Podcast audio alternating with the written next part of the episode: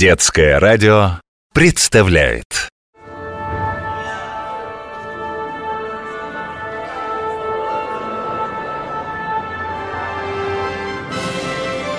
Где живет музыка? Тише, что за шум? Разве вы не знаете, что больше всего на свете я люблю тишину?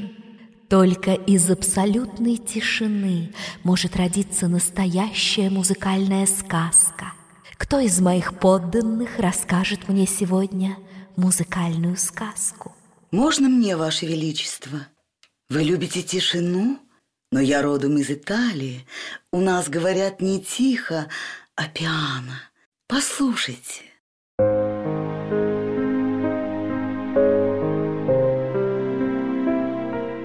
Мне нравятся и громкие сказки, если они по-настоящему музыкальные. Громкие? Пожалуйста.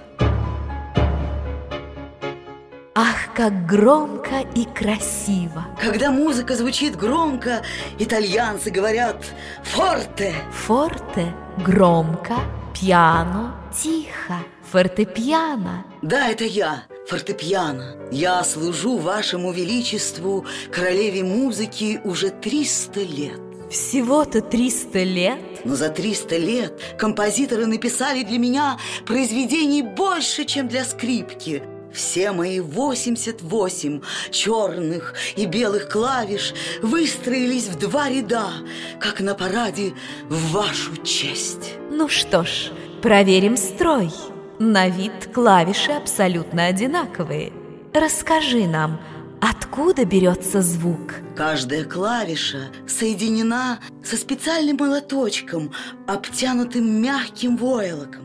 Молоточков вы не видите, так как они находятся внутри меня. Когда вы нажимаете на клавишу, молоточек ударяет по струнам. Да, в фортепиано звучат не клавиши, а струны А от их расположения зависит форма инструмента Совершенно верно. Фортепиано с горизонтально расположенными струнами называется роялем. А небольшие фортепиано с вертикальным расположением струн – это пианино. Звук пианино тише, чем у рояля. Даже в названии пианино исчезло итальянское слово «форте». Пусть сегодняшняя музыкальная сказка прозвучит на рояле Слушаюсь, Ваше Величество.